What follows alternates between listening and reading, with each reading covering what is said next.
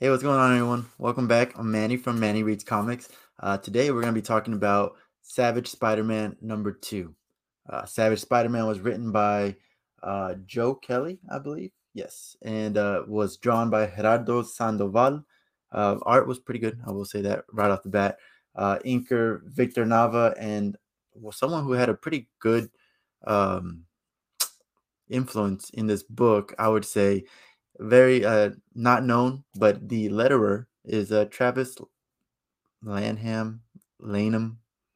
I I don't know how to pronounce that. I'm sorry, but you know, it, letterer really doesn't get much uh, credit most of the time. But uh, it's something that I notice from time to time, and with this book, it's de- definitely with that savage persona. Uh, the letterer letterer did his job, so it's a good team. Uh, Joe Kelly usually does a pretty good job. Um, but let me read you the synopsis of what this book is. Uh, it's called Web of Blood Part 2. Uh, Spider Man has gone from friendly neighborhood to terrifying jungle. Peter Parker has been mutated by horrible villains and is being hunted by one of the Marvel's greatest villains, Baron Zemo. Debatable. Uh, anyways, but Peter's fighting back and he's taken over a tribe of monstrous victims just like him. And the power they wield, it's going to be awfully hard to be responsible. That's synopsis. Uh, I will say before I start off, if you haven't read Nonstop Spider-Man, you should definitely read that first before you read any Savage Spider-Man. Nonstop Spider-Man was a great book, great five issues. That's it. This continues right off from that. Uh, but unfortunately, I will say, um, giving you my rating of this, Savage Spider-Man was an, a one out of out of five. Um, and uh, if you've heard me say it before, I'll say it again a one for me means that it was bad. There was nothing good about this book. Uh, I guess I could say that it's a 1.5 because the art was pretty good, uh, and again the lettering. But story wise, this book was was just bad. I was angry after I got done reading it. Um, it's just it didn't it didn't do what I what I was expecting it to be. I it really wanted to be more like nonstop Spider-Man, and even though I believe it's the same team, just the the quality isn't there. I don't know what happened. Uh, going over the cover real quick, uh, we see the Savage Spider-Man, and the cover was uh, drawn by Nick Bradshaw. Uh, Nick Bradshaw does a, a lot of cover that honestly, uh, and he's hit or miss. This one for me, the the art itself does look good, but um, I don't know. I just I have personally never liked the other, um, which is what we see here with Spider-Man. Um, I've never liked this savage persona, so for me, I, am biased and I, I, don't like seeing it. So of course, but I will unbiasedly say that the art is good. Simple as that. Okay, so now I'm going to be going over um, each page step by step, and honestly, kind of usually I just talk about what's going on in the book and stuff. But right here, since I am giving this a one, I, I'm going to defend myself and say why I'm giving it a one. I don't like to bring books down because you know there's a lot of work that goes into it but sometimes it has to be done, unfortunately. But page one starts off with you can see Peter Parker in his mind, I guess. Uh, he's he's uh, feeling the effects of being the other, having the other take over, while he is actually put in the in the back seat. Um, and he's his um, thought process goes from being complex Peter Parker like processes to just very simple my world is under my control. I am the center. I am the strongest. I am alpha. That's it. Like that's just his his thought process as the other, and then I am king, uh, which so far so good. I, I, have no problem with any of this so far. Um, it, it is nice to see this other persona. It's a story that we don't really get, uh, but then we get Zemo. He comes in, and just Zemo off the bat, he doesn't talk the way I expected Zemo to talk. Like he he does try to come off as um, alpha, right, and and all that, but he has started using the lingo, uh, like today's lingo, and I guess that's just showing my age. I just I don't see Baron Zemo saying the things that he says in this, and and uh, he hasn't said anything yet, but I'll, I'll point it out when he does. Um, but right now it's Zemo versus Savage Spider-Man. Um, they're duking it out. Zemo, honestly, it's not really a fight. Uh, Savage Spider Man's is completely taking over. Um, but then it gets to a point where Savage Spider-Man steps back. He's the king here, so he just wants to watch the fight, you know. So he has some people under his control. He like did webbing all over their face, and he can control these people. So he's having these people fight Baron Zemo in kind of like this gladiator match, and they just he just wants them to kill Baron Zemo. He's not going to kill him himself, but he will have other people kill him. And Baron uh, Baron Zemo calls him out on this, and and basically like takes down one person and says, "If you want to kill me, you're gonna have to do it yourself." You know. Uh, and of course, Savage Peter, uh, Savage Spider-Man comes in and and does what he asked for. So he goes in and starts fighting himself. Luckily, uh, Zemo has his agents come in, his goons, his henchmen. I don't know what you want to call them, but they come in, guns blazing. One guy is like obviously the the second in command, I guess. They start attacking the Savage Spider-Man's goons, I guess, the people that he took over. And every time they get attacked, he feels it himself. So he has that kind of mental connection with them.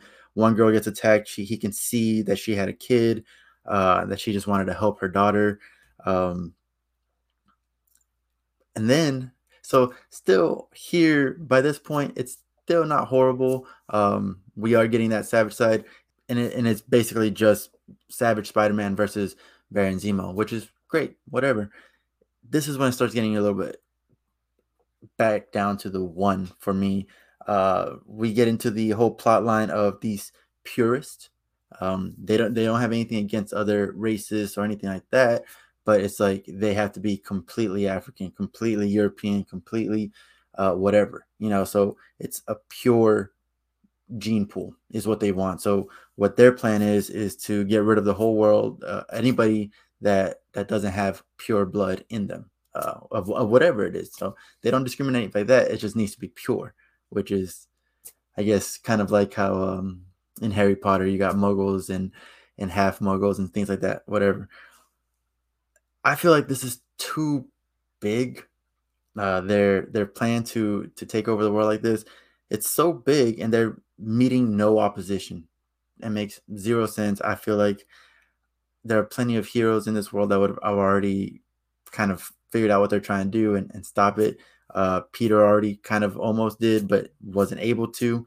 Uh, again, this is also the same storyline from Nonstop, but in Nonstop, this was probably the worst part of it, and it wasn't that bad. Here, it's just a lot worse. I don't, I don't know how to, else to put it. It just doesn't, it doesn't really click with with this storyline. I guess I can say.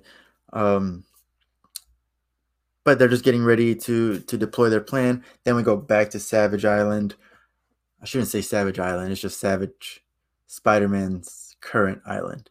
Um, but for for most of of the book, for the rest of it, it's just them fighting, and I'm all for action, love it. But uh, it's just you know shoot, shoot, shoot, kill, kill, kill, talking about shooting and killing, and uh, that's it.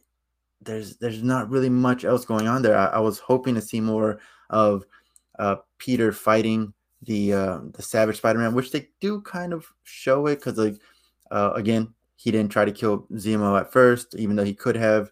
Uh, and then seeing the other people get hurt, uh, Savage Spider-Man does try to protect the other people. So there's that kind of interference. But I wanted to see more of like inside the brain of him fighting, kind of like how we saw in Superior Spider-Man, things like that.